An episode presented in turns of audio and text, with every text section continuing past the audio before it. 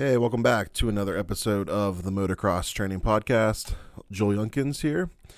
And in today's episode, we are going to talk about some bench racing performance critiques. So, just like yourself, um, I'm a die diehard fan of the sport. Uh, ever since I was a little kid, um, I followed the sport closely.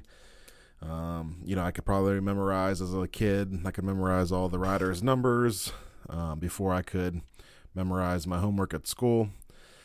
But uh, uh, always been a fan of it. Um, fortunate enough to be able to get into coaching and and coach with a within a sport that you know I've been a fan of and even participated as and you know in racing myself. So, um, just like yourself, I am a fan. I, I dabble in a lot of different sports. I have different backgrounds and things like that. But just like yourself, I do um, I love the sport. Um, I'm not a outsider, I would say, trying to come in and and capitalize on the sport by any means. You know, um, uh, I've been following the sport, you know, since um, I think my first Supercross was in '96. I went and watched at Pontiac, Michigan. Uh, Jeremy McGrath was my hero. Uh, 1995 was my first outdoor national. My dad took me to. That was at Steel City. Um, both of those two little fun fact. Both of those two races, uh, McGrath wrapped the championships up at both of those rounds, so uh, maybe had something to do with it. Probably not, but hey, I'd like to like to think that as a as a McGrath fan growing up. But uh, yeah, I was a little kid when I went to those, and um, you know, kind of went to a million Supercrosses and and things like that. So, um, with all that though, uh, comes a lot of bench racing. You know, we like to sit around and talk about the sport and who's doing what and what we saw and little things like that. So, different topics get brought up, and you know, there's a lot of things that we see that you know there's really not a lot of context behind. So normally I don't like to like professionally speak on these kind of things because one, like we'll be speaking about people that aren't my clients, and I don't know like what's the backstory, what's the context. Um, but I kind of wanted to maybe do this just as like a learning experience. So I'm not really like making judgments on um say the the rider and the preparation or or really like kind of calling anybody like doing any name calling like saying like hey this person doesn't know what they're doing um, i just want to take some information and kind of present it to you as like a learning experience again just as if we're just sitting around bench racing this is not like a personal or professional attack. I'm just using things as examples so that, hey, we can learn from it. Again, I don't know what the added context is of any of these situations, but um, just want to put that out there. That is just learning experience only. This is based off of also my professional opinions. Other people have different professional opinions than myself. So if you were to hear their explanation, it might be a little different than mine, but uh, this is my podcast, so it's my thoughts. Um, so yeah, let's just uh, use a couple of these moments. Um, only got three of them today. Um, if if you like these kind of moments, there's um, this type of episode. We can cover more stuff in the future, but um, let's jump into it. So if you're familiar with the GNCC world, um, you'll know of a racer. His name is Stu Baylor. Uh, Stu Baylor has been in the uh, racing GNCCs for a really long time. I think he's kind of like a lifer in in that sport. He's not like a former moto guy who transferred to GNCC later in his career. He's been doing this since he's a kid. Fantastic rider, great competitor, um, all those things. Um, he's also kind of a polarizing figure in the sport. He kind of goes against a lot of the like the uh, the norms of the sport. Um, some of them, like as a performance coach, I can kind of you know disagree with them, but you know also I don't hate when people are trying to break the norms as well. Uh, a lot of times in in athletics, there's either certain traditions get formed and like those traditions don't get broke. So say for football, like it's a very traditional sport, so it's just like, hey, we just do this because we've always done it and this is what everybody does. Um, and then there's other sports where um, like say racing, it's more of a trendier sport. It's sort of like, hey, what's the flavor of the week? What's the winner doing? um, you know, for their training, and then that becomes popular. You know, hey, Ryan Dungey's winning and he's running, so hey, we should run. Um, you know, uh, the next champion comes along and, and he's cycling, so everybody's got to start cycling. So that's more of a trendy sport, but in the reality is like when you know when you're dealing with traditions or trends, not everything is um, you know it's really not gospel at the end of the day. So when people come in and they kind of like go against the grain a little bit, I personally kind of find that cool. Um, doesn't mean it's always right. Just because you're going against the grain doesn't mean you're doing something right. You could just be worse. But I respect it. Everybody's their own person, and you know it's you don't have to be a robot and do exactly what everybody else is doing. So the learning experience, what we're going to take away from is Stu Baylor has a lot of like, if you watch videos like myself, where I follow GNCCs closely, uh, big fan of that, um, you know, realm of racing. I have a lot of clients that race GNCC, so I especially follow it closely just for that reason as well. But when you're watching like footage of the races, a lot of times you'll see Stu Baylor. He'll do things where he's like eating a big ice cream cone before the race. Um, recently, I think I may have just saw he was eating like birthday cake, and you know it's usually either like at the semi. He has all his gear on. It's like right before. It's like the last ditch effort to um, get some calories in before he races because they have three hour races. They're long, and so what happens is you know I think like without knowing really anything about why he's choosing that. Um, you know, there's probably he's probably thinking, okay, there's a lot of carbs in ice cream, and or let's just say birthday cake, and he's getting those carbs in, and he's probably like, oh, there's probably extra calories because of the the fat content that would be consumed with ice cream or cake as well. Um, not terrible thought process, but uh, I would really, for a learning experience as a coach, I would say let's pick a different option because the fat content isn't going to be as helpful as you think it is. Um, when you consume fat and you're digesting it, it slows down digestion in your stomach, and it really does very little for high for high performance activity. So when you're racing your dirt bike, whether it's GNCC, motocross, or supercross, um, your heart rate is not very low. It's high. It is a stressful sport, and you're going to need to rely on carbohydrates, which is a good thing, um, to to get you through the race. And um, the fat from the dairy of the ice cream and from cake would not be a great option for that. It's going to, like I said, delay digestion, and it's going to um, really not convert to energy as fast as you need it to. Um, it's just kind of like putting unleaded fuel into a race car and expecting it to run really good.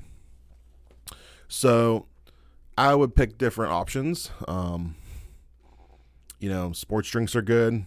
And another thing too, like with it, well, ice cream is gonna digest a little easier, but you kind of like rule of thumb is you want to avoid really solid foods right before the races. Like I know, like right now the trend, I guess, in quad racing is um, a lot of quad racers are downing um, like those gel packs right at the starting line, right before they go.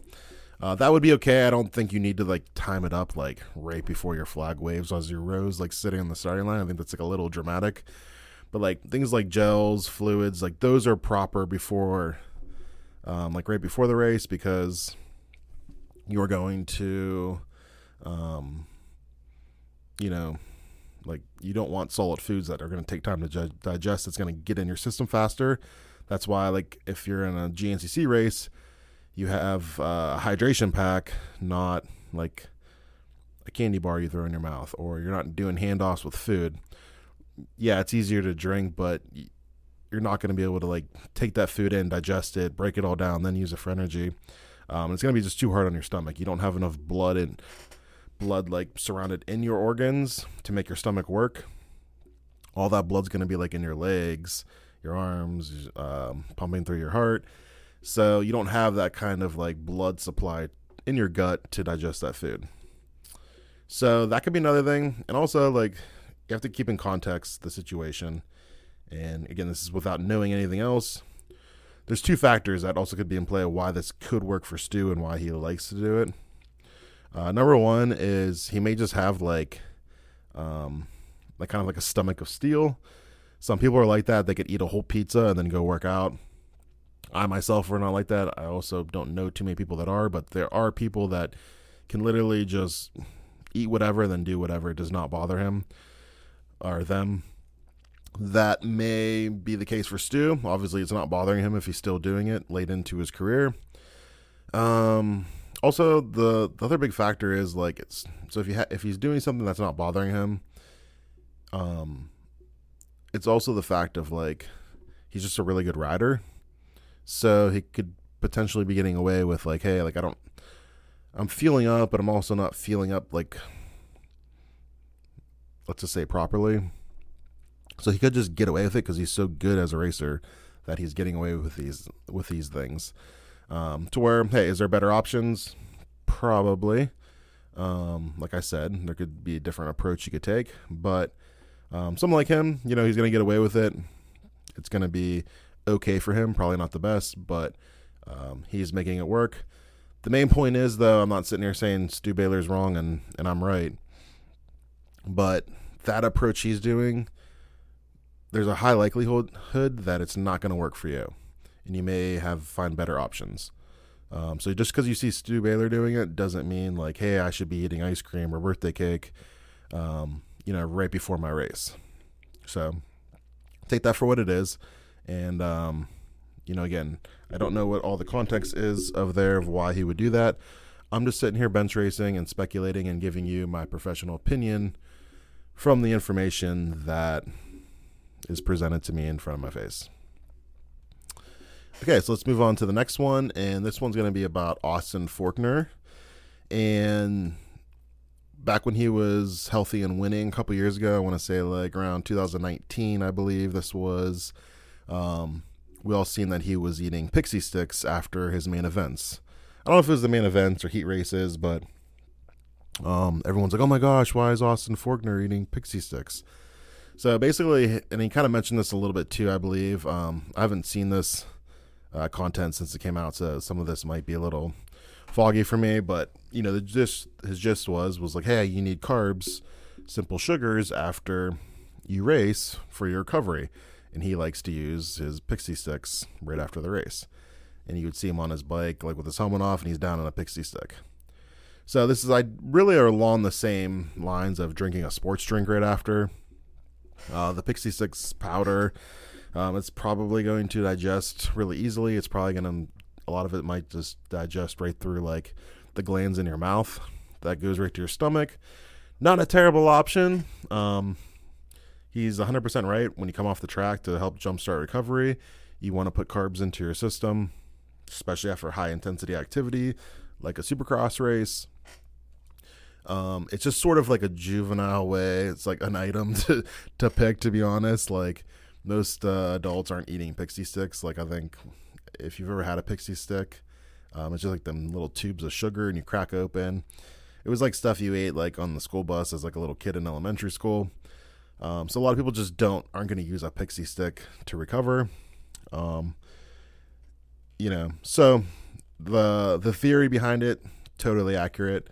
Um, and keep in mind too, like why carbs are also important is because like um, when you digest carbs, it helps slow down cortisol in your body. So when you come off the track and your cortisol is high, like just because you know the race is over, your body doesn't necessarily know the race is over.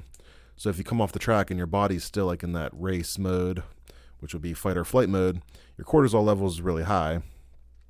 And your body's still going to think it's in the race, even though you know emotionally it's not. So when you take in carbs like that, that will help slow cortisol down and help because when your cortisol levels are high, you're not in a recovery state. So you need to kind of like tell the body like, "Hey, we're good. Carbs are in. Cortisol comes down." And that will allow your body to start recovering, as well as just replacing the sugar you just lost as well um, from competition. Um, so that's that one uh, the science was right. The approach was, you know, right. I don't really have a problem with it. It just it was funny that it was a pixie stick and not like a sports drink, like most people would see drinking. Um, and also, yeah, the powder, like I said, it's it's easy. It would be easier to to digest than say like a candy bar that would be solid and it would take time to digest. Um, or like an energy bar with a lot of carbs um, would probably be a better example. But um, yeah, moving on. We'll talk. The last one we'll do for this episode, just so we don't keep going on time here, um, was there's a story. I, I might have mentioned this on a podcast a long time ago, but there was um, a story I heard on Gypsy Tales, and they're talking about the Martin brothers, Jeremy and Alex Martin. Um, after the, the Millville National, they were staying there because that's their family's uh, home track. They like live right there. So I guess a bunch of racers like hung out with the Martin brothers, like they stayed the day after, and the Martin brothers like did some sort of like crazy mountain bike. Um, like either they cycled the track or there's mountain bike trails around the property that they did, and I guess it was like some really grueling mountain bike workout they did like the day after. It was on the Sunday. And a bunch of riders like just kind of did it because they didn't want to like seem soft or like they were like they couldn't keep up like you know it became a big ego contest. Um and then i think after they maybe rode their dirt bikes again or i don't know just whatever it was like it was um it was really excessive. Like it sounded like they did more work the day after the race than they did of the race um again i don't know the context of the whole situation of why they did that um my professional opinion of that if you're just sitting there with that information that I have as well. Um, that's not something you want to probably do as a racer. Um, if you have that much energy the day after the race, my question first would be, you know, hey, like you're you have this much energy to expend the day after. Um, did you really push that hard the day before? Or because you want to like think of like when you're racing, you want to think, hey, let's empty the gas tank. That's the time to like put it all on the table and give everything you have. Um, because after the race, like the race is what is what matters. That's what you get paid for. Those are your points. Um, leave it all on the track. Is what I tell my racers. We'll deal with the recovery after. So if you actually like, you know, unless like you're someone who's like you know, for lack of better term, super fit that can recover really fast, like that's awesome. But, um, you know, you shouldn't really be putting in your like this huge amount of work the day after your race. Um, you know, like the the race itself, it should actually be the most stressful component of like the most stressful day of your week because there's this high level of emotional stress. You may ride a little less, so they might have actually a little bit less seat time at a race depending on what style of racing you're in, but most often than not, like you may actually have less time. But because of the intensity and the com- like the competition of nature of the sport, um, it adds a lot of emotional stress um, to that, which you can't replicate anywhere else. So, the idea of just like going out, like if you want to do a hard workout just to get blood flow the next day, but by doing high intensity and high volume training the day after your uh, workout almost always is probably not going to be a good idea. Um, it's also a good way to probably get hurt to at least increase your risk because assuming you are recovering from the race the day before, you don't want to do high volume, high intensity work, especially together. Um, you know, because if you're in a fatigued state, it's easier to get hurt that way um, on your bike. Um, can you also hurt uh, damage, um, you know, like things like your muscles or have strains and things like that come. Absolutely. Especially if you're not like completely recovered or have all of like your glycogen stores um, replenished. Uh, so a lot can kind of go wrong with that. Um, honestly, it's like I also look at it too as like, hey, if you're doing that all the time and like that's like a badge of honor, um, I I'm really not like as a coach, I'm not really impressed by that by like we're training so that you can perform really well on race day. I don't care what you can do the day after your race. Um, you know, nobody's paying you to do that. You don't get points paid out the day after the race. Um, so some people might be like, "Yeah, that's really awesome," and uh, and honestly, if they are doing that, that is impressive as far as like a physical feat or like just their mentality that's driven to go and, and and work that hard the day after the race because they, for whatever reason, they thought they had to do that. Whether it's just like, hey, there were some people staying there and it was an ego thing where they're like, yeah, you think you guys are training hard, you should see the way we train the day after the race, and just kind of like playing mental games with people. I don't really know the context of the situation, why they did that, but um, just so you don't get confused, that's not something that's one normal. One, nobody really recommends that. And if anything, you want to start recovering for the next race. Um, how it was described on Gypsy Tales, if that's really how it all went down. Um, it did not sound anything like recovery work. It sounded like it was harder on Sunday than it was Saturday. So, um, that's that. Um, just three examples. Those are just three that kind of popped in my head kind of right away. If I think of some more examples, or if you want me to cover like anything else that you've seen, like, um, you know, sort of some insight of these different snapshots of people's approaches, and you want me to break them down further, um, we could do more episodes like this. Um, like I said, I don't want to do these episodes and act like I know exactly why they're choosing to do all these options. I'm just looking at at these things like, hey, I'm a fan just like you. We're sitting around talking, and you're just asking me my professional opinion based off of the information that's presented to us. Um, so hopefully, you learned some stuff from that today. Um, hopefully, that was cool. And yeah, we'll see you in the next episode.